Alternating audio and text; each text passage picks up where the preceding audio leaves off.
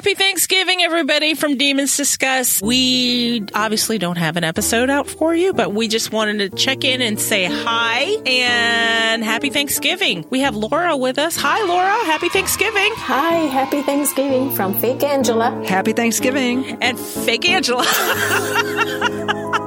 Angela's not with us because we just got done recording an episode that you guys will hear next week.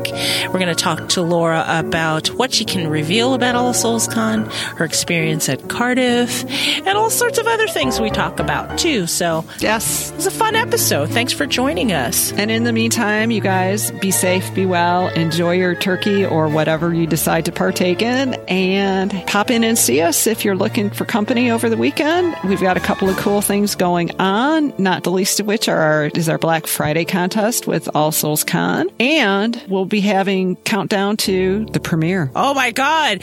That's right. and trivia. That's right. You guys, listen, when you sign up for Sundance Now and Shudder, we have a promo code, and I almost forgot that.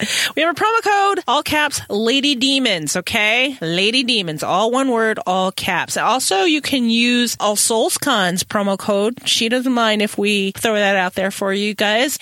ADOW30, as in a discovery of witches. ADOW30, all one word. And that, both promo codes will get you 30 days of free watching. Oh my God, that's binging for free. 30 days. And hopefully Yep. you'll like it enough and stay on so you can catch the next season because we just got word that seasons two and three are coming. So you're going to need that subscription. Come on, guys. So yeah, that's it. That's all I got, man. Happy Thanksgiving. Happy Turkey Day. Happy Thanksgiving. Happy Thanksgiving, everybody. Mwah. Bye. Bye.